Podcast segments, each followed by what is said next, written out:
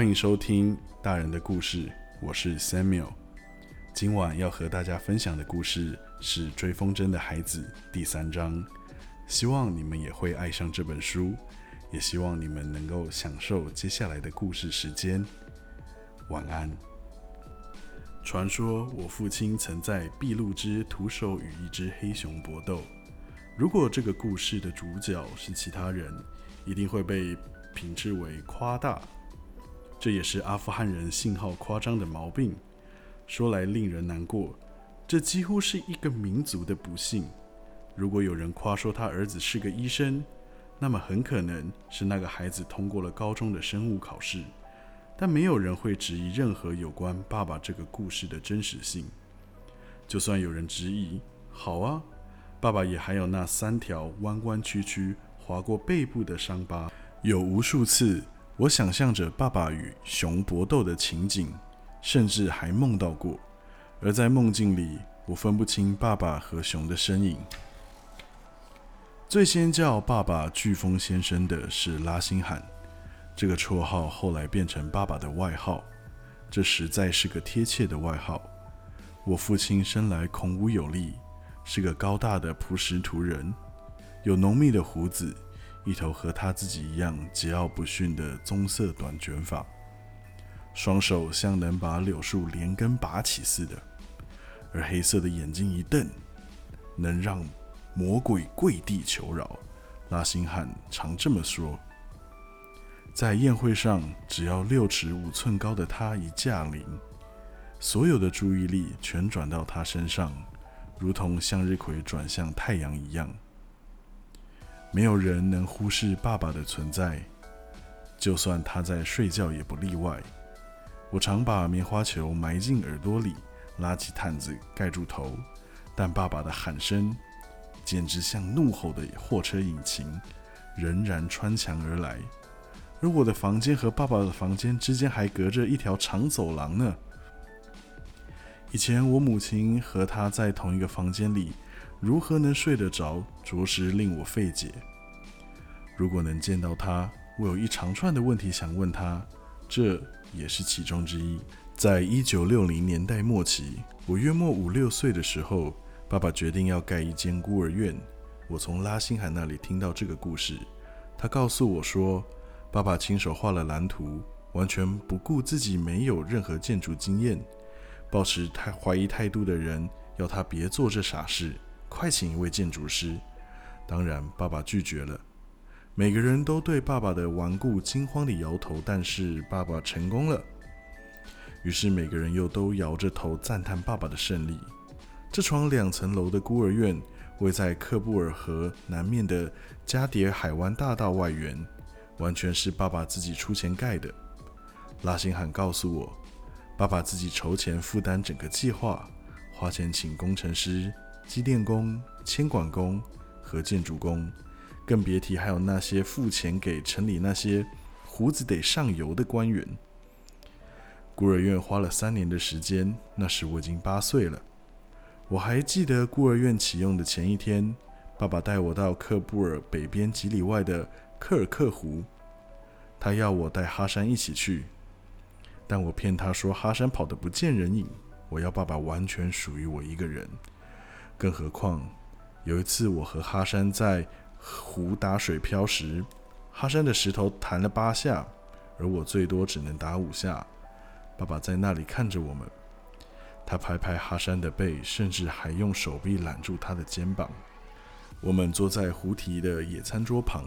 只有爸爸和我，只有吃着水煮蛋的寇夫塔三明治，南饼裹着肉丸和腌黄瓜。湖水湛蓝，阳光宛如镜子般清晨的在水面上熠熠生辉。每逢星期五，总有许多家庭趁着天气晴踏青，弄得湖边喧闹不已。但那天是工作日，湖边只有我和爸爸。只有我们和几个长发蓄胡的观光客，也就是嬉皮，我听过别人这么叫他们。他们坐在码头上，脚在水里晃荡，手握钓竿。我问爸爸，他们为什么留长发？但爸爸只哼了一声，没回答。他正在准备第二天的演讲，飞快地翻阅一大叠手写稿，用铅笔到处做摘要。我咬了一口蛋，问爸爸：“学校里的男生告诉我说，如果吃下一口蛋壳，就得把它尿出来，是不是真的？”爸爸又哼了一声。我咬了一口三明治，一个黄头发的观光客笑了起来，用力在另一个人背上拍了一下。远处隔着湖，一辆卡车摇摇晃晃转过山丘一角，阳光在后照镜上闪闪发亮。我想我得了癌症，我说。爸爸抬起头，手稿在微风中翻动。他告诉我可以自己去拿汽水，只要打开车子的行李箱就行了。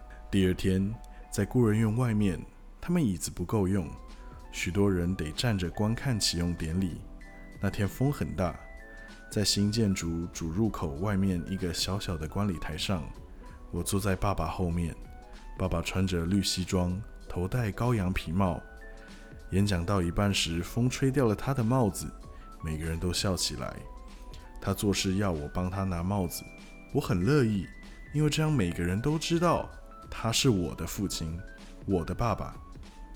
他转身回麦克风前。说他希望这床房子比他的帽子牢固，每个人又都笑了起来。爸爸演讲结束时，大家都站起来欢呼，他们鼓掌了很长一段时间。之后，大家都来和他握手，有些人还骚乱我的头发，也和我握手。我真的很以爸爸为荣，以我们为荣。虽然爸爸很有成就，但还是一直有人不看好他。他们告诉爸爸说，他不是做生意的料，应该像他父亲一样研习法律。所以，爸爸用事实证明他们全错了。他不止经营自己的事业，还成为全克布尔最富有的人之一。爸爸和拉辛罕创建了一家成功非凡的地毯出口公司，两家药厂以及一家餐厅。而当大家讥讽爸爸不可能有桩美好婚姻时，毕竟他没有皇族血统，他娶了我的母亲苏菲亚·阿卡拉米。她受过高等教育，公认是克布尔最值得敬重、最美丽，也最具美德的淑女之一。不仅仅因为她在大学教法尔西文学，而且也因为她是皇家后裔。因此，我父亲总喜欢故意在那些持怀疑态度的人面前叫她“我的公主”。我父亲依自己的喜好塑造他周围的世界，只有我是一个明显的例外。当然，问题是爸爸眼中的世界只有黑与白，由他决定何者为黑，何者为白。面对这样的伊人，你若爱他，也一定会怕他，或许还可能会有点恨他。我念五年级的时候，有一位穆拉教我们关于伊斯兰的教义。他的名字是法提乌拉罕，一个矮壮的人，满脸粉刺疤痕，声音粗哑。他教我们天课的美德与朝觐的义务。他教我们一天五次礼拜祈祷的复杂仪式，让我们背诵《可兰经》的经文。虽然他从没翻译给我们听，但他强调，有时还会借助柳条。我们一定要把阿拉伯字句念得字正腔圆，让真主听得更清楚。有一天，他告诉我们，伊斯兰教认为喝酒是可怕的罪行，那些喝酒的人在最后的审判日要为罪行付出代价。当时饮酒在克布尔是很普遍的事，没有人会公开挞伐，但那些有在喝酒的阿富汗人会偷偷喝，以表示尊重。大家喝的苏格兰威士忌是装在棕色纸袋里，从特地药房买来的药。他们会提着袋子，避免被看见。但有时碰到了解那些药房有做此类勾当名声的人，还是不免引来不以为然的眼光。在楼上爸爸的书房、吸烟室，我告诉爸爸，法提乌兰罕穆拉在课堂上教我们的东西。爸爸从房间角落里特别定做的吧台给自己倒了一杯威士忌。他一面听，一面点点头，一面啜口酒。接着，他坐在黑色的皮椅上，放下酒，把我抱到膝上。我觉得自己仿佛坐在一对树干上。他深吸一口气，从鼻子吐出气来，气息不断丝丝穿过他的小胡子，似乎永无止境。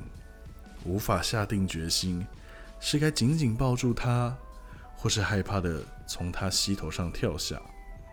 我看得出来，学校里教的和实际生活里学的让你觉得困惑。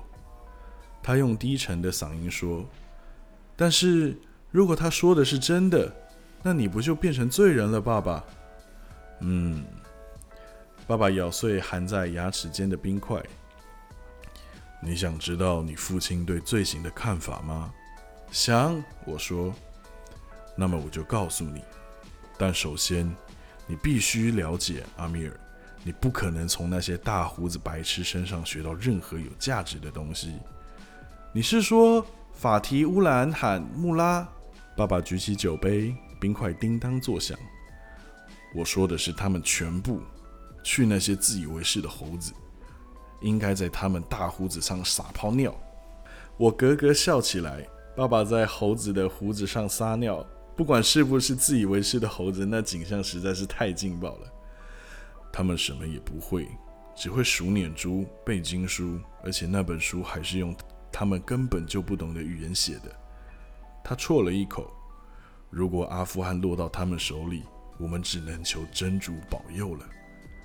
但是法提乌兰罕穆拉看起来很和气，我忍住不笑出来。成吉思汗也是啊。但是够了，你刚才问我罪行的事，我现在就要告诉你。你在听吗？是。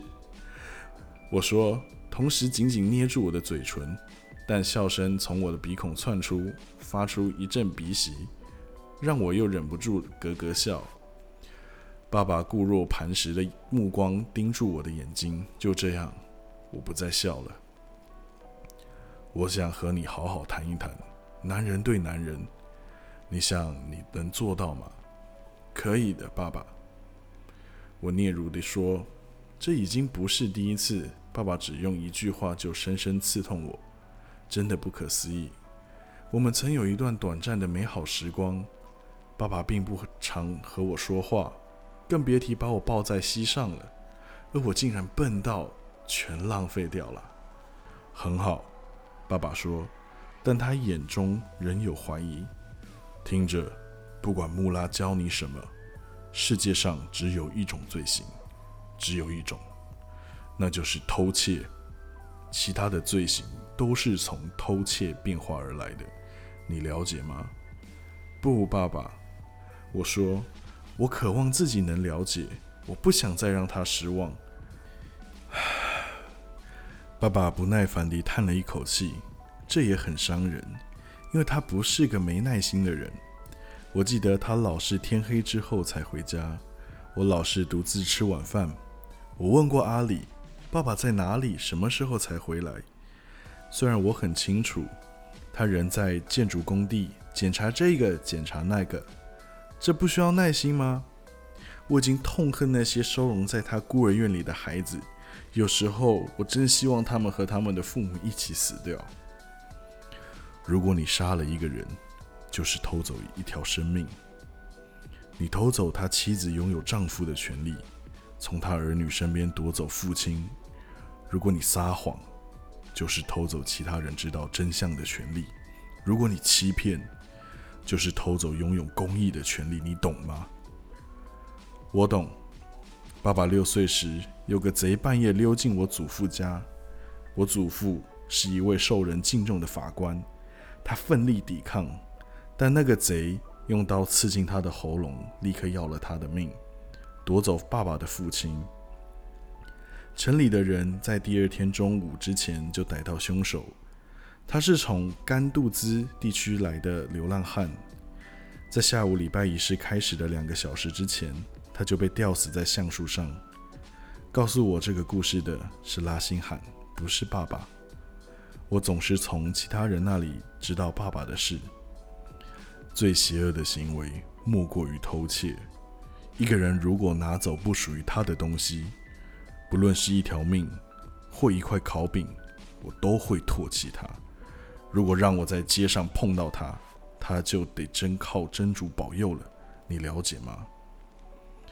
听到爸爸这样斥责小偷，我既觉得兴奋又害怕。了解，爸爸。如果真有真主，我希望他关心更重要的事情，别只管我们喝威士忌、吃猪肉这些小事。好了，下来吧，谈论罪行让我又口渴了。我看着他在吧台斟满酒杯，心中揣想：还要过多久，我们才能再像这样谈话？因为说真的，我一直觉得爸爸有一点恨我。为什么不呢？毕竟是我杀了他心爱的妻子，他美丽的公主，不是吗？我该做的至少是变得更像他吧。但我没有变得像他，一点都不像。在学校，我常玩一种叫做杀将棋的游戏，也就是诗文竞赛，由法尔西文老师主持。玩法是：你背一段诗句，然后你的对手要在六秒之内。以你这句诗的最后一个字起始，背出另一段诗句。我班上的每个人都希望和我一对，因为当时只有十一岁的我已经能背海雅姆、哈菲兹和鲁米著名的《马斯纳维》里的数十首诗。有一回，我代表全班出赛，赢得胜利。那天晚上，我告诉爸爸，但他只是点点头，咕哝说：“很好。”我逃避父亲冷漠态度的方式，就是躲进我已故母亲的书里。除此之外，当然还有哈山。我什么都读：鲁米、哈菲兹、萨迪、雨果、凡尔纳、马克吐温、伊恩弗莱明。读完母亲全部的书之后，不包括乏味的历史书，我很少读那些，只读小说和史诗。我开始花零用钱买书。我每个星期在电影院附近的书店买书，等书架再也找不到空间之后，就把书放在硬纸板箱里。当然，娶个诗人是一回事，但养个宁可买首诗集也不愿打猎的儿子，嗯，可就不是爸爸所愿。我猜，真正的男子汉不读诗，而且真主还禁止他们写呢。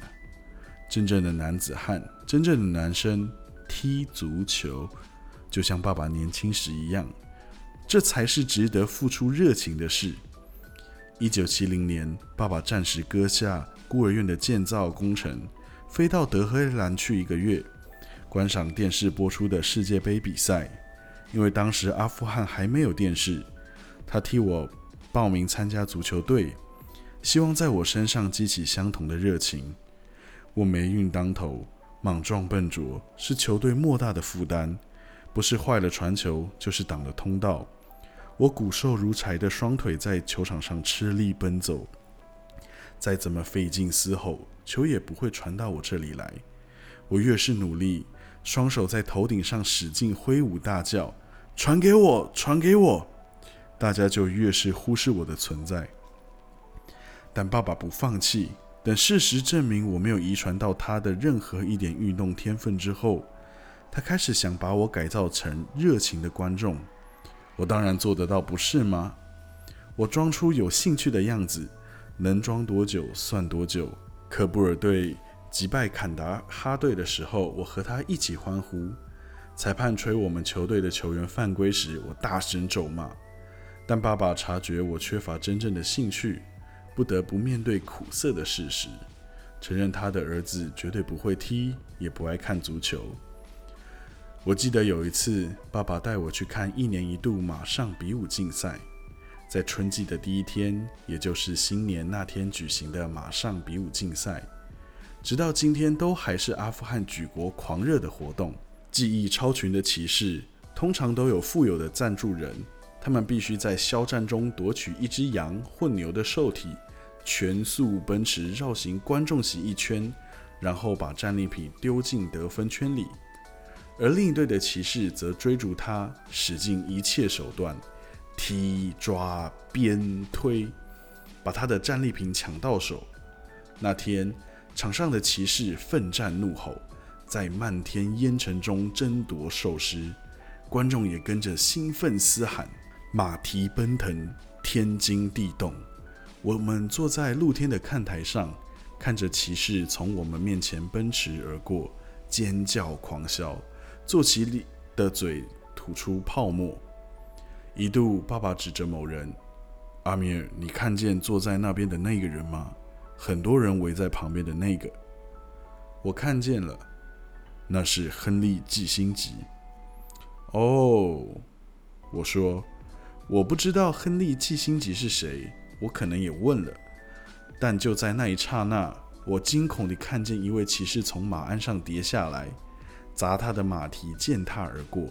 在战马飞奔间，他的身体被丢来扯去，像个破布娃娃，最后终于静止下来。但征战依旧继续进行。他抽搐了一下，然后一动也不动地躺着，双腿弯扭成不自然的角度。一大滩鲜血渗过沙土，我开始哭。我一路哭回家。我还记得爸爸的手紧紧握住方向盘，紧握放松，紧握放松。爸爸开车时一语不发，极力掩饰脸上厌恶表情的情景，我永远不会忘记。那天晚上，我经过爸爸书房。听到他和拉辛罕说话，我把耳朵贴在紧闭的门上。还好他很健康，拉辛罕说：“我知道，我知道。但他整天看书，不然就是在房子里绕来绕去，好像迷失在梦里一样。所以呢，我不是这个样子的。”爸爸听起来很沮丧，几乎要发怒。拉辛罕笑起来：“孩子又不是着色画，你不能用你喜欢的颜色涂在他身上啊！我只是告诉你，我不像他这样，和我一起长大的小孩也没人这样。你知道吗？有时候你是我认识的人里面最自我中心的一个。”拉辛罕说：“就我所知，他是唯一一个可以这样和爸爸说话。”却又不会有事的人，和这个没有关系。没有，没有，那是怎么回事？我听见爸挪动身体，皮椅发出滋滋声响。我闭上眼睛，耳朵贴在门上更紧密，想听又不想听。有时候，我看着窗外，看见他在街上和邻居的男生玩耍。我看见他们是怎么欺负他的，抢他的玩具，推他，打他。但是，你知道吗？他从来不反击，他，他只是低下头，所以他不暴力。我不是这个意思，拉辛，你知道的。那孩子身上少了一些东西，他少了卑鄙的天性。自我防卫和卑鄙没有关系。你知道那些邻居小孩欺负他的时候发生什么事吗？哈山会插手打退他们，我亲眼看见的。等他们回来，我问他说：“哈山脸上怎么有伤？”他告诉我说：“他跌倒了。”我告诉你，拉辛，那孩子身上少了一些东西。你只需要让他找到他自己的路。”拉辛喊说。“但是他要走到哪里去？”一个不能捍卫自己的男生，以后会变成无法捍卫任何事的男人。又来了，你太过简化问题了。我不觉得。你很生气，因为你怕他永远无法接管你的事业。现在又是谁过度简化问题了？爸爸说：“听着，我知道你和他感情很好，我很高兴。我嫉妒，但是也很高兴。我说真的。”他需要一个一个了解他的人，因为天晓得我不了解他，但是但是阿米尔身上有些事情让我很困惑，我我说不上来，就像我见他苦苦搜寻搜寻合适的字句，他压低声音，但我还是听得见。如果不是我亲眼看见医生把他从我太太身上拖出来。我一定不会相信他是我的儿子。第二天早上，哈山帮我准备早餐的时候，来问我是不是有烦恼的事。我斥喝他，叫他不要多管闲事。关于 baby 的天性，拉辛罕说错了。在今天故事的章节中，我们可以看见阿米尔和他父亲因为截然不同的个性以及特质，造成了关系上的鸿沟。而阿米尔与他父亲还有他的好友哈山，日后又会发生什么样的故事呢？我们下集见，晚安，晚安。